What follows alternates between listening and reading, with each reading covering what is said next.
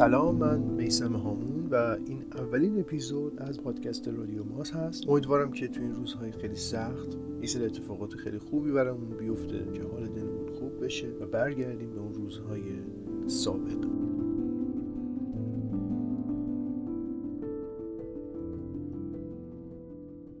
داستان این اپیزود زندگی دردناک و عجیب یک آقایی هست به نام آقای مهران کریمی ناصر. ایشون بر اساس یک اتفاق یک تجربه رو در زندگیش به دست میاره که خیلی غیر منتظره و تلخه. چند سال پیش من این مطلب رو توی یک مجله خوندم. خیلی برام سوژه جالبی بود و اینکه امروز تصمیم گرفتم برای این اپیزود این سوژه رو کار کنم. من یاد اون روزها انداخت. یادمه که احساس می‌کردم خیلی بزرگ نمایی شده در این مورد ولی وقتی که تصمیم گرفتم که این اپیزود رو بسازم. شروع کردم به تحقیق کردن و خیلی گشتم. یه سری اتفاقات جالبی رو این وسط متوجه شدم و واقعا این یک داستان واقعیه. امیدوارم که از شنیدنش لذت ببرید.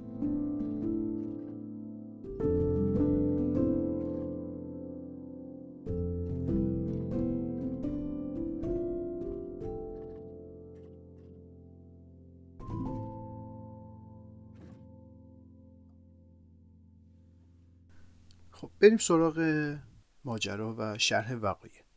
داستان رو من از اینجا براتون شروع می‌کنم که یک خانم خبرنگاری هست به اسم خانم گریس. ایشون یک خبرنگار تازه کاره و یک خبری به دستش می‌رسه و ازش می‌خوان که باید حتما روی این خبر کار کنه. وقتی خبر رو می‌خونه به قدری براش جذابه و براش پیچیده است که یک انگیزه درش به وجود میاد که از محل کارش که در استرالیا هست در یک روزنامه محلی یک سفر درازی رو انجام بده به پاریس و فرودگاه شاردوگل و یک آقایی رو اونجا ملاقات کنه به اسم آقای مهران احمدی. خانم گریس میگه که من احتیاجی به گرفتن وقت قبلی نداشتم چون مطمئن بودم که ایشون اونجا هست و پیدا کردنش هم خیلی کار سختی نباید باشه با توجه به شواهدی که موجوده. و همینطور هم میشه و وقتی که اونجا می‌رسه خیلی راحت ایشون رو پیدا می‌کنه. میگه که قبلش تصمیم گرفتم از دور نگاش کنم و محیط پیرامونش رو یک مقدار بشناسم. اینجوری توصیفش می‌کنه که یک آقای لاغرندامیه که از دور یک چهره ناراحت مشخصی داره. یک حرکت بدنش به یک حالتی هستش که انگار خیلی ناراحته. یک عالم خرت روی یک میزی هست و ایشون پشت اون میز روی یک صندلی قرمز نشسته در انتهای سالن ترانزیت کنار یک کافتریا. در حال نوشتن یک عینکی رو روی نوک دواقش گذاشته. هر از چنگایی سرشو بالا می‌کنه و با افرادی که در کنارشن و رد میشن سلام علیک داره. و خلاص اینکه با محیط خودش خیلی خوب وقف پیدا کرده. پشت سر صندلیش هم یک مقدار چمدون و وسایل خرت و پرتی هستش که مشخصه از زواهر پتو و لباسهای گرم و اینجور چیز هست میگه وقتی رفتم جلو و کارت خبرنگاریمو بهش نشون دادم خیلی استقبال کرد و از من خواستش که بشینم و اگه سوالی دارم ازش بپرس میگه وقتی ازش می‌پرسه که اینجا به چه صورت حوصلت سر نمیره میگه که من خیلی اینجا مهمون دارم هر روز عکاس های مختلف فیلم نام نویس های مختلف حتی مردم عادی و اینکه همیشه کارکنان فرودگاه بهش لطف دارن و همه خلبان یا مهماندارهایی که توی خطوط مختلف پروازی کار می‌کنن از اونجا رد میشن خیلی هوایی ایشون رو داره ضبط صوتش رو در میاره و می‌ذاره روی میز و اولین سوالش رو می‌پرسه و ازش می‌پرسه که آقای احمدی چرا شما همیشه اینجا هستین؟ و جوابی که آقای احمدی میده می‌تونه در ادامه این داستان خیلی به ما کمک کنه که بفهمیم که چه اتفاقی برای ایشون افتاده.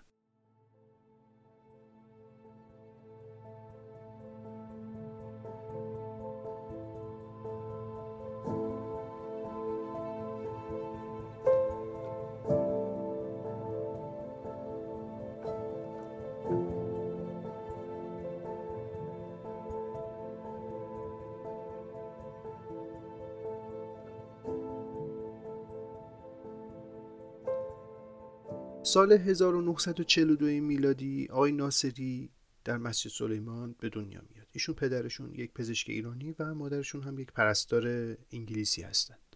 در اون سالها در مسجد سلیمان به علت اینکه خیلی منطقه نفت خیزی هست انگلیسی ها خیلی چهره پررنگی داشتن و حضورشون خیلی به چشم می اومد یک بیمارستانی هست اونجا به اسم بیمارستان شرکت نفت که پدر مادر ایشون اونجا با هم آشنا میشن و حاصل ازدواجشون هم. آیه مهران احمدیه. بعد از چندین سال زندگی والدین تصمیم می‌گیرن که ایشون رو برای ادامه تحصیل بفرستن به انگلستان. اونجور که خودش میگه چون بچه خوزستان بوده و با اون حال و هوای گرم و اصطلاح طبع جنوبی خودش خیلی دووم نمیاره توی لندن و اون هوای ابری و سرد و خیلی دوست نداره.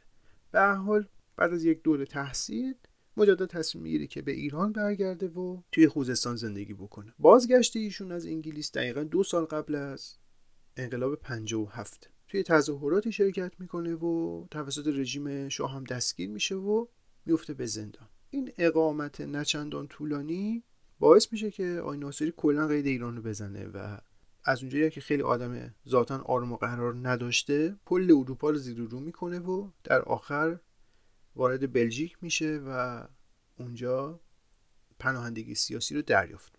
شرایط توی بلژیک کاملا متفاوته. یک زندگی آروم خوب و با تحصیلاتی هم که ایشون داشته یه کار خیلی خوبی هم بهش پیشنهاد میشه. بعد از یک مدتی مجددا ایشون تصمیم می‌گیره که بره به دنبال خانوادهش خانواده که حالا تو این چند سال هیچ خبری ازشون نیست و از اونجایی که مادرش هم انگلیسی بوده تصمیم می‌گیره که بره به انگلیس و خانواده مادریش و مادرش رو پیدا بکنه. رفتن به انگلیس برای آقای کریمی خیلی کار سختی نیست و اتفاقا خیلی راحت می‌تونست اونجا اقامت بگیره چون هم مادرشون انگلیسی بوده هم اینکه چند سال در اونجا درس خوندن و یک سری سوابقی داشتن اونجا. اما به یک سری دلایلی که خب خیلی مبهمه و خودشون هم هیچ اشاره خاصی بهش نکرده. قبل از سفر به انگلیس یک اشتباهی رو انجام میده و تمام مدارک شناساییش رو نابود. اینجا یک نکته ای رو من بگم. توی چند سال متوالی خیلی مصاحبه مختلفی با آقای ناصری شده. به قدری ایشون صحبتاش ضد نقیز هست که دکترها گفتن که ایشون دیگه یک ناراحتی روحی پیدا کرده و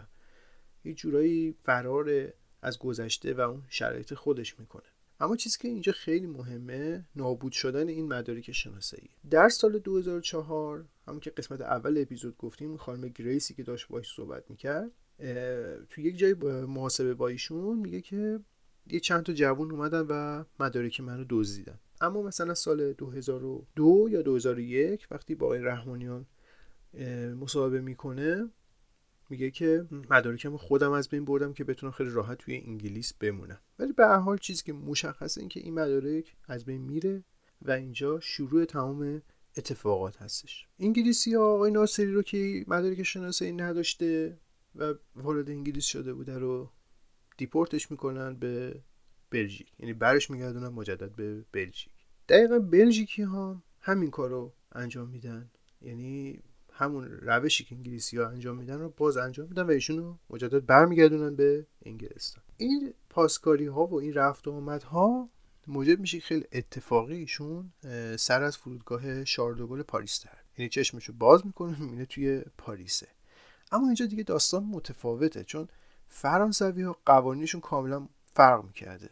یکی از قوانینشون این بوده که شما وقتی که وارد این فرودگاه میشید برای ورود مدارک شناسایی اگر نداشته باشید نمی‌تونید وارد شهر بشید و ما deport تون هم نمی‌کنیم و باید حالت برزخی مانندی اینجا داشته باشید تا مدارکتون کامل بشه. خب از اونجایی که ایشون هیچ مدارک شناسایی نداشته و هیچ هویتی هم نداشته خیلی اتفاقی توی فرودگاه شاردوگل میمونه و منتظر این میشه که مدارکش رو کامل بکنه. در آگست سال 1988 وقتی که ایشون سر از فرودگاه شاردوگل در میاره به خاطر همون دلیلی که گفتم خدمتتون یک دوره خیلی کوتاهی رو قراره که توی فرودگاه اقامت بکنه.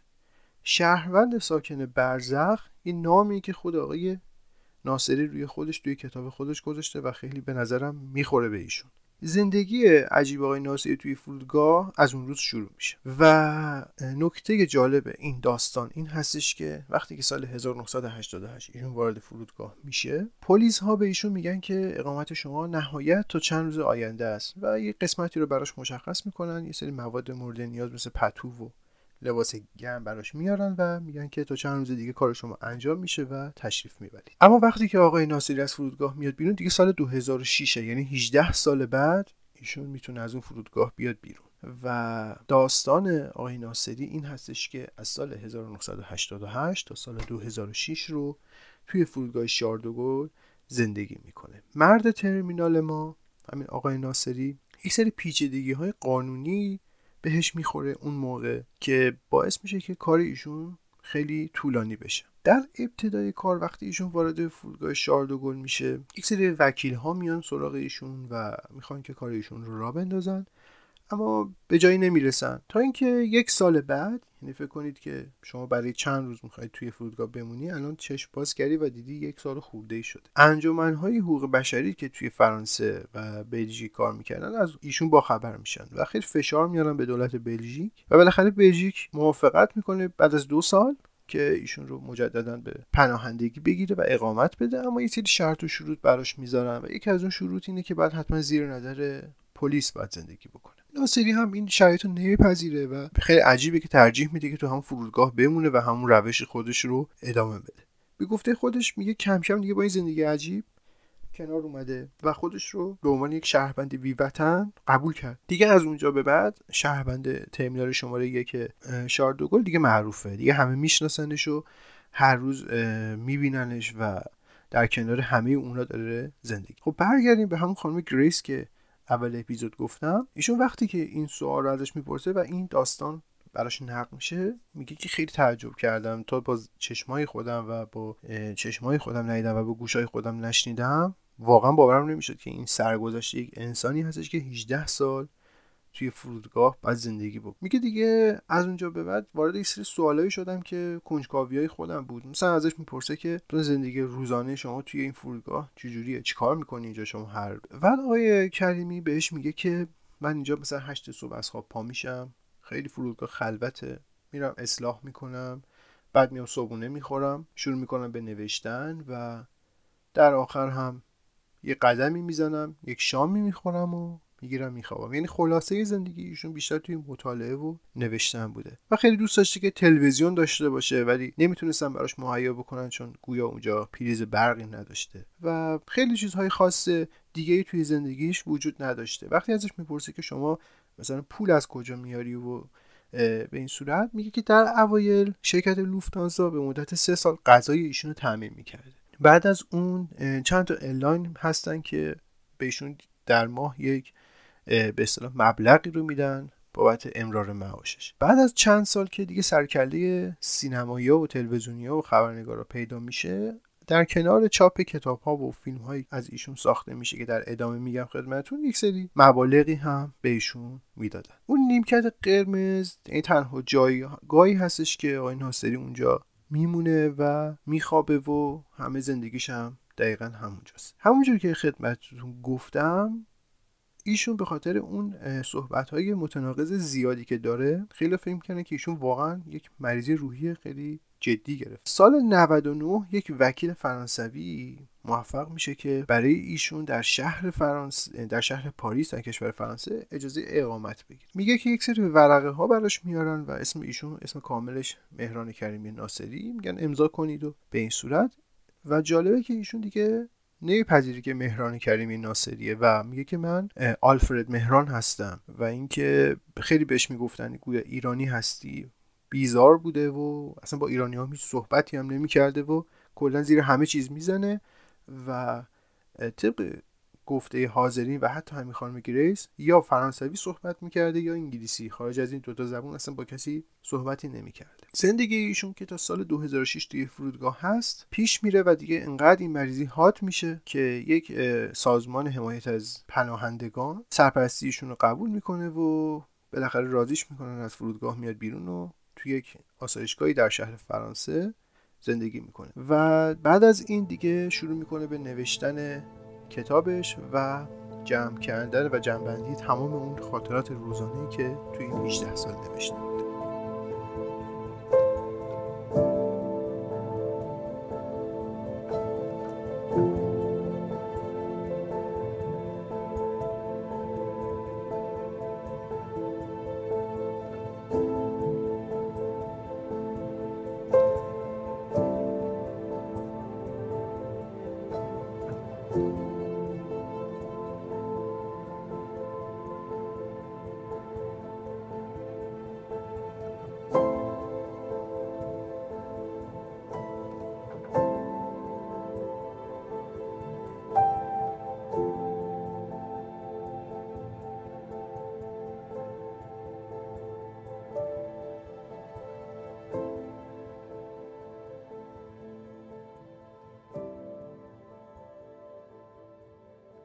آقای کریمی دیگه از یک تاریخی به بعد به کانون توجه تبدیل میشه؟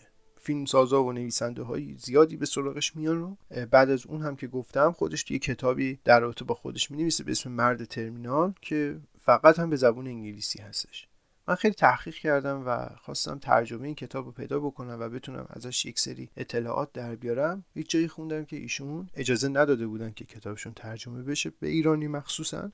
و به همون زبان انگلیسی تونستیم حالا یک سری اطلاعاتی از داخلش در بیاریم. شهرت ایشون دیگه به قدری زیاد میشه که سرکله خیلی ها این وسط پیداشون میشه. یکی از کسانی که این وسط یک مستند خیلی خوبی در مورد ایشون می‌سازه آقای حمید رحمانیانه. آقای حمید رحمانیان یک گرافیست و یک مستندساز خیلی درجه یک هستن توی آمریکا زندگی می‌کنن. ایشون یک مستندی رو می‌سازن به اسم آلفرد فرودگاه شارلوگون. یک مستند تک شخصی هستش و از یک زاویه دوربین شما کل مستند داره روایت میشه که هیچ در واقع دیالوگ خاصی هم با ایشون نداره. از دور زندگی ایشون رو به شما نشون میدن. مستند بسیار زیبایی هست و اگر خیلی به این سوژه علاقه پیدا کرده باشید این مستند خیلی بهتون کمک آقای بهروز قلیپور هم یک نمایش نامه ای رو در تهران روی صحنه برد به اسم 2342 روز بعد که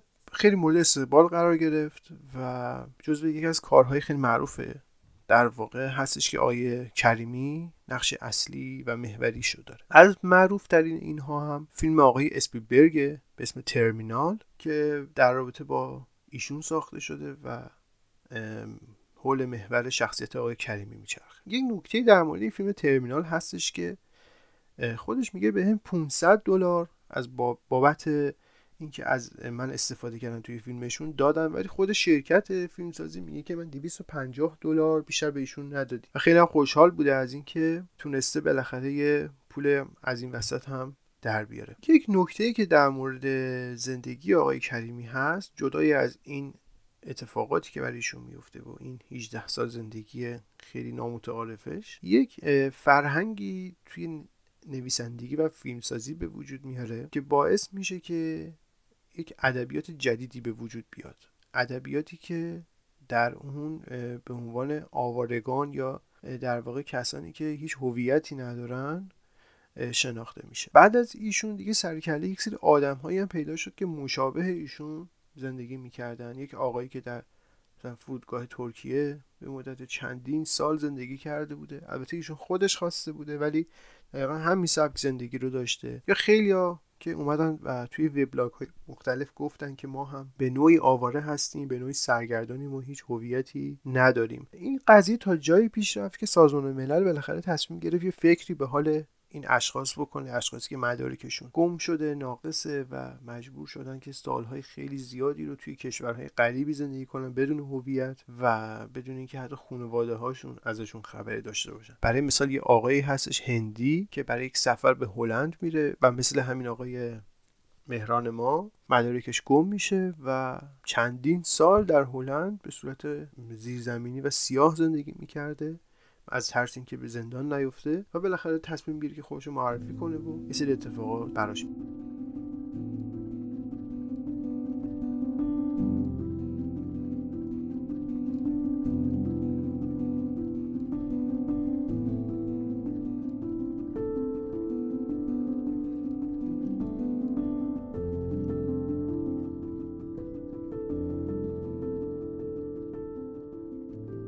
داستان مرد ترمینال بود. امیدوارم که لذت برده باشید از این اپیزود و واقعا همه ما به این فکر کنیم که این زندگی ساده ما چقدر می‌تونه پیچیده و تلخ باشه. در شبکه های اجتماعی حتما ما رو دنبال کنید در توییتر و اینستاگرام ما و این هم اضافه بکنم که قسمت بعدی رو هم از دست ندین. در مورد یک داستان جنایی واقعی هست که به زودی منتشر میشه و امیدوارم که لذت ببرید.